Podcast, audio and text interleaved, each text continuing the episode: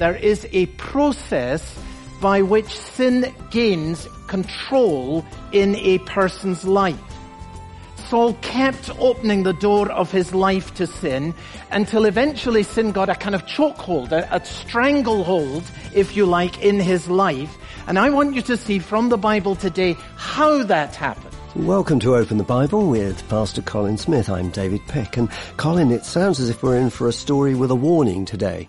Yes, it's the story of how what seemed to be quite a small thing, a little bit of envy, ended up growing like a weed and gaining a destructive hold in the life of King Saul. And it's a very, very powerful story uh, for this reason. There is a particular path, a process by which what seems to be a little sin that doesn't matter terribly much gains power in a person's life. And understanding the process, I think, opens our eyes and our minds and our hearts to say, I have to resist sin early. And I, I can't just just allow this little bit of envy just to sit there as if it was going to do no harm. No, little sins become big sins and they end up having great power in a person's life. So understand the process by which sin gains power so that it will not gain such power in you. That's the point of the story today. We see that warning in 1 Samuel chapter 18. So please, if you can, open your Bible and join us as we begin this message, Anger, Fear and a Broken Promise. Here's Pastor Colin. And continuing our series in uh, the story of Saul and of David, these two kings who moved in radically different directions. Saul going in the path of rebellion. He's a great warning sign in the Bible. This is not the way. Do not walk in it. Do not be like Saul. His life is a disaster as we're following the story. And then David, who is held up as a wonderfully encouraging example to us, the Lord's anointed. He points us to Jesus Christ consistently in uh, this book and is a marvelous example to us of grace under pressure. We got to the point in the story last week where David, in a remarkable um, overruling providence of God, he's brought into the royal court. The shepherd is brought into the royal court without ever knocking on the door. And then something happened that shot David from uh, obscurity into remarkable public attention. And that story, of course, most Christians know very well is in 1 Samuel chapter 17. It is the story of David and Goliath. And God's hand was so on David that with a stone and with a sling, uh, he is able to fell this giant who had mocked and oppressed the people of God. And we take up the story today in chapter 18, where we learn from the path that was chosen by David and by Saul, and then also just very briefly by Jonathan. First, then, I want us to think about Saul, and I've called this uh, the broad road that leads to destruction. Now, we spent some time last week on this uh, remarkable statement that there was a harmful spirit that tormented Saul. And as we come to uh, chapter 18, I want you to notice that this theme occurs again in chapter 18 and chapter 19, and then it never occurs again after that. And I want to point out the significance. When Saul rebelled against God, and we saw that beginning from chapter 15, he found himself increasingly in the company of spirits that shared his rebellion. God gave Saul up to the very path that he had chosen, and therefore he found himself in that company. And this harmful spirit occurs again in chapter 18 and verse 10, and then also uh, chapter 19 and verse 9, and then we never hear of this again. And there is a Dutch writer by the name of de Graaf who makes a very fascinating, I think, insightful comment on this. He says, during this period, Saul was possessed by the evil spirit only occasionally. Later, we do not read about the evil spirit anymore. The reason is that Saul's situation had become worse, not better. By that time, he had consciously surrendered to the evil spirit of hatred. Therefore, it was no longer necessary for the evil spirit to attack him violently from time to time. Now, I take time over that because I want us to see today that there is a process by which sin gains control in a person's life. Saul kept opening the door of his life to sin until eventually sin got a kind of chokehold, a, a stranglehold, if you like, in his life. And I want you to see from the Bible today how that happened. How it still happens in human lives today. We need to know how sin gains power in a person's life so that we may know how we can raise our defenses against it. Now, I want you to see this fourfold pattern. It's very clear in the scripture that's before us. Sin begins with an impulse of the heart. And you see that arising out of the song in chapter 18 and verse 7. Uh, after David has come back from this great triumph in which he's defeated Goliath, we read there that the women sang to one another as they celebrated. And here's the song. Saul has struck down his thousands and David his tens of thousands. Now, it has to be said that this rather gory song, claiming all of these lives, was not particularly helpful. How much better it would have been if these women like some from an earlier generation, had chosen to give glory to God rather than to David for this victory over Goliath. In fact, it is rather helpful to compare this with another occasion when we hear about women celebrating a great victory, and that is after an even greater miracle, which was the crossing of the Red Sea. And in Exodus in chapter 15, you may recall there we're told about Miriam who took a tambourine and began leading the women of Israel in praises, but they did not sing a great song after the Red Sea that said glory hallelujah to Moses. What they did was they sang a song that said, give praise to the Lord, for he has triumphed gloriously. The horse and the rider he has thrown into the sea. So uh, here's a great contrast. After the Red Sea, here are women who are rejoicing and are worshiping God and they're giving praise to him for the miracle of what he has done. But after the slaying of Goliath, we have women who do not have the same level of faith or of discernment. And what they're doing is they're giving praise to the personality God used the particular person of David. And then they compare him as over against Saul. And they say, well now Saul, he's slain thousands, but David has slain his tens of thousands. Where is God in that? How is God glorified by what these folks are singing? These folks should have said, look what God has done in delivering us from Goliath. But they don't do that. They say, look at what David did. And of course, now we see that David is even better than Saul. And that very unwise and ungodly kind of talk caused all kinds of trouble. And I just want to remind you, it is in our casual conversation.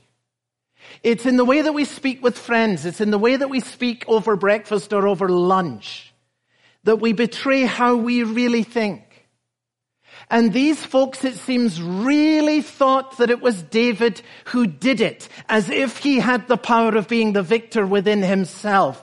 Uh, we're going to be winners because we got David and hey, we got Saul as well. We got the winning team and they're betraying in the very way that they speak about their leaders that they have misplaced their confidence and that they do not give glory to God and that they are not trusting in Him at all. Folks, when Christians get focused on the people God uses, it is a sure sign that they have taken their eyes off the Lord. And you remember that's what happened in the church at Corinth. You remember how people increasingly said, well, I really like the ministry of Paul. And then others said, well, I, am of Apollos. And others said, well, I'm of, of Peter and so forth. And you remember how Paul responded to that? He said, now what are any of us? What, what is Paul? What is Paul, Apollos? What is Peter? We're only servants. And we're only serving the church for the sake of Jesus Christ. And Paul can plant and Apollos can water, but it is only God who can make things grow. Well, now, I want you to see that this faithless kind of talk that came from among these particular women on this occasion became a snare to Saul. Because verse 8, Saul hears what's being said in these conversations and he becomes very angry. He becomes displeased. And I don't suppose that the women thought that they were setting a snare or a temptation for Saul, or indeed creating a difficulty for David by the way in which they were talking, but they were. And their song provoked this jealous impulse in Saul's heart. And instead of recognizing that it was a sin and Saul coming before the Lord and just confessing it, what he did was he took it into his heart. He pondered it. It stayed there and remained. So here's this impulse that comes to his heart. How does sin get a grip in a person's life? It begins there. Here's the second stage. It's all about a habit of mind. Do you see verse 9? From that moment on, we find that Saul eyed David from that day on. You can picture that, can't you? He eyed David. He's watching David. What's David doing? What are people saying about David? What's David involved in now? And you understand the problem here. As long as Saul's eyes are on David, Saul's eyes cannot possibly be on the Lord. Now, folks, what we have here, very simply, is an example of professional jealousy. That's what it is. Remember, kings went to war and led their armies into battle. That was part of their job. That was part of their calling. Leading an army into battle was something that Saul was particularly good at. He had indeed struck down his thousands. He was known for it. He'd been praised many times by the women for it. But now David comes along and David is even better. And the talent that David has now outshines the achievements of Saul. Friends, whatever the sphere of life or influence to which you've given yourself, whatever your particular talents, there will be people who are better than you at it who will come along. And you need to know how to deal with that. And their talents, they will be your temptation. If you're good at sports, your temptation is going to come from the guy who threatens to take your place in the team, and you're going to be eyeing him. And it's going to begin to trouble you. You can multiply examples into the world of music, into the world of business, into the world of academia, into the world of awards, into the world of promotions, into the world of ministry, into all the worlds in which there are different kinds of recognition for particular achievements. And it's very easy when you've been given a particular talent to say, now why is that with, with them and not with me? You're a stay-at-home mom and others are, are recognized and are asked to be counselors and mentors. And you say, now why them and not me? And it immediately becomes a source of difficulty and of temptation to you. When someone is praised, in an area in which God has gifted you, you will be tempted. Why him? Why her? And not me. You're listening to Open the Bible with Pastor Colin Smith and the story of Saul and the broad road that leads to destruction in our message, Anger, Fear and a Broken Promise, and we'll get right back to the message shortly. I hope you'll stay with us for the next part. If you ever miss a broadcast, you can always catch up or go back and listen again by going to our website. That's openthebible.org.uk. There you can download an MP3 for free or you can stream online. Also on the website you can find Open the Bible Daily, a series of short reflections written by Colin Smith and read by Sue McLeish. We're in the first book of Samuel, chapter 18, so let's get back to the message now. Here's Pastor Colin. When someone is praised in an area in which God has gifted you, you will be tempted. Why him? Why her? And not me. And so expect this. We're wanting to be on our defenses because Satan's strategies are revealed to us in scripture. The enemy of your soul will draw your attention to a person in your field of endeavor who has greater gifts, who has had greater opportunity, who has a greater blessing than you have had. And that is precisely what happens as Saul is tempted and he falls for it. Hook, line, and sinker. An impulse of the heart, but then a settled habit of the mind, watching. Who's doing better than me? And that then develops into a pattern of behavior. Notice that in verse 11. And uh, what a terrible behavior this is too. Saul hurled the spear, for he thought, I will pin David to the wall. But David evaded him twice. Now notice there is a pattern here.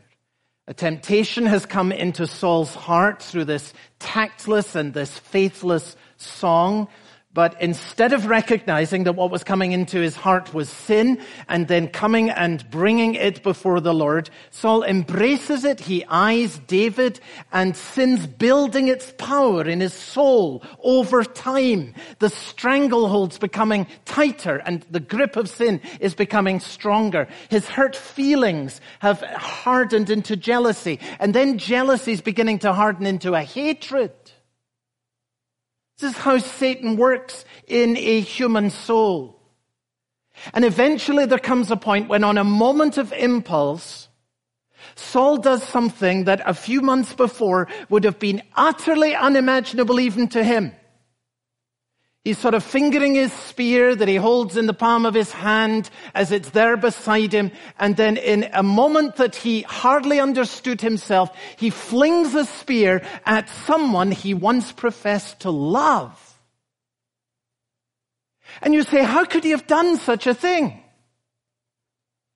And the answer is this thing has been building its power within his soul for a long time, ever since he first had the thoughts that came to his heart when he heard the women sing that song.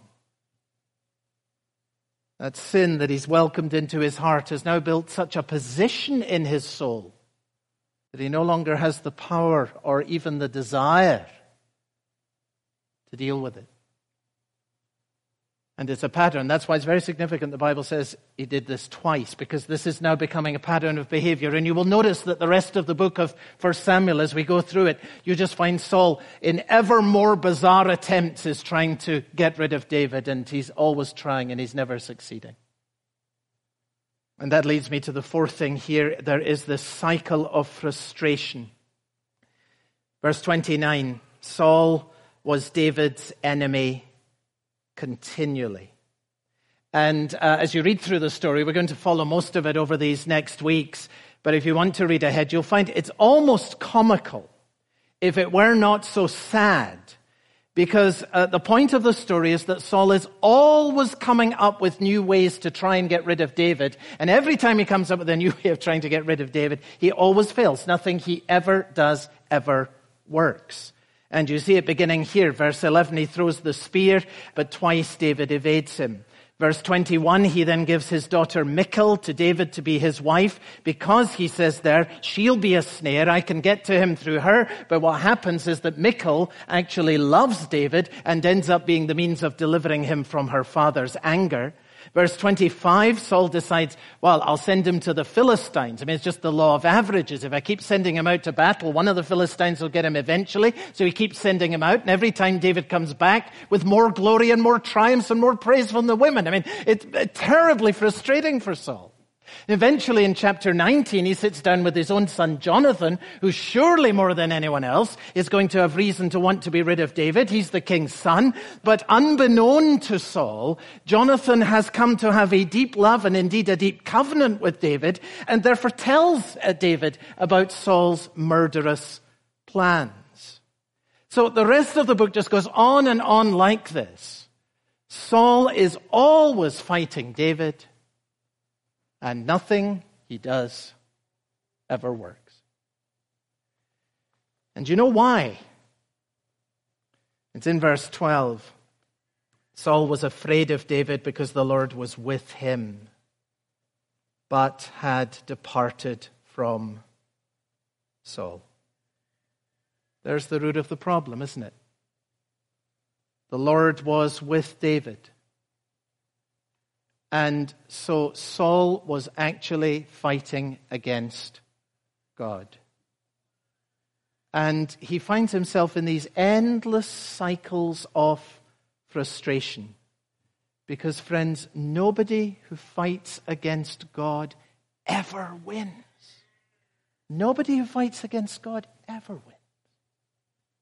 And what do we learn from this? We learn this that the best time to deal with any sin and temptation is early. There is never a better time to deal with sin and temptation than now. And if sin has gained an hold in your life, a stronghold in your life, if you say, well, now you've described exactly me. I'm in the cycles of frustration. I've, I've lost the will. I've lost the desire. I don't know how to get out of this uh, power that sin now has over me. It's got me in a stranglehold. Friend, the root problem is not your compulsive behavior. The root of your problem is your continued rebellion against God. That's what we learn from the story of Saul here today. And that is the fight that has to end.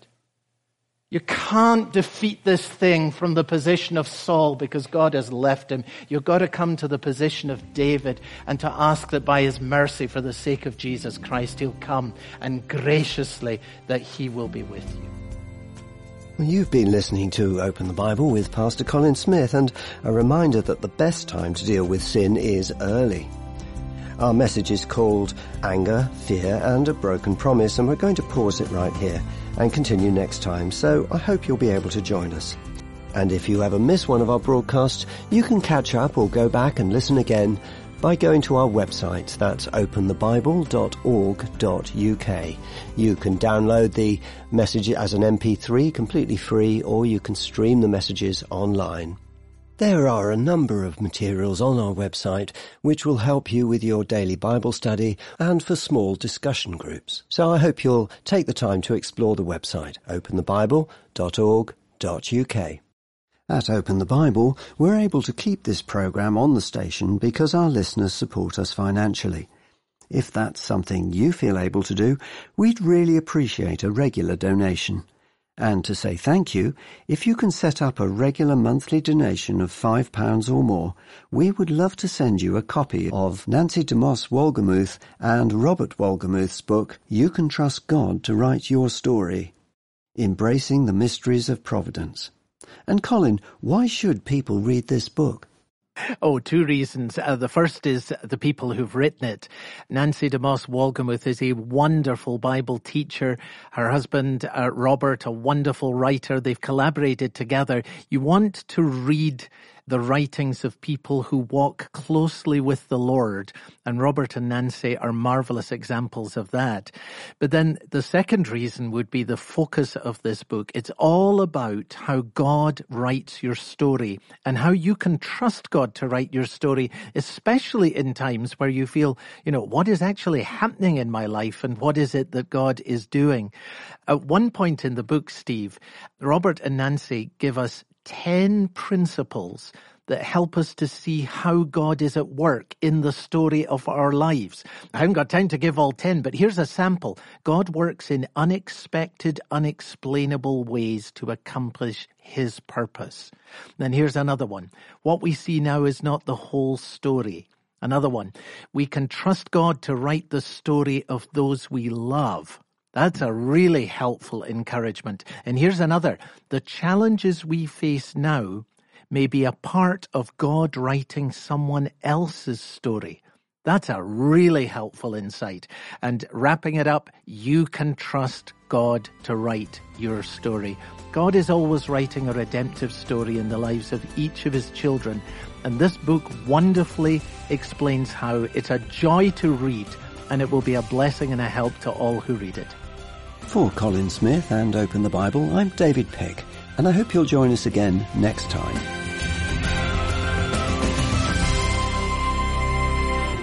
Open the Bible is supported on this station by our listeners. The great enigma of walking with God is that there will be painful trials, but in them you will be blessed. Find out why next time on Open the Bible.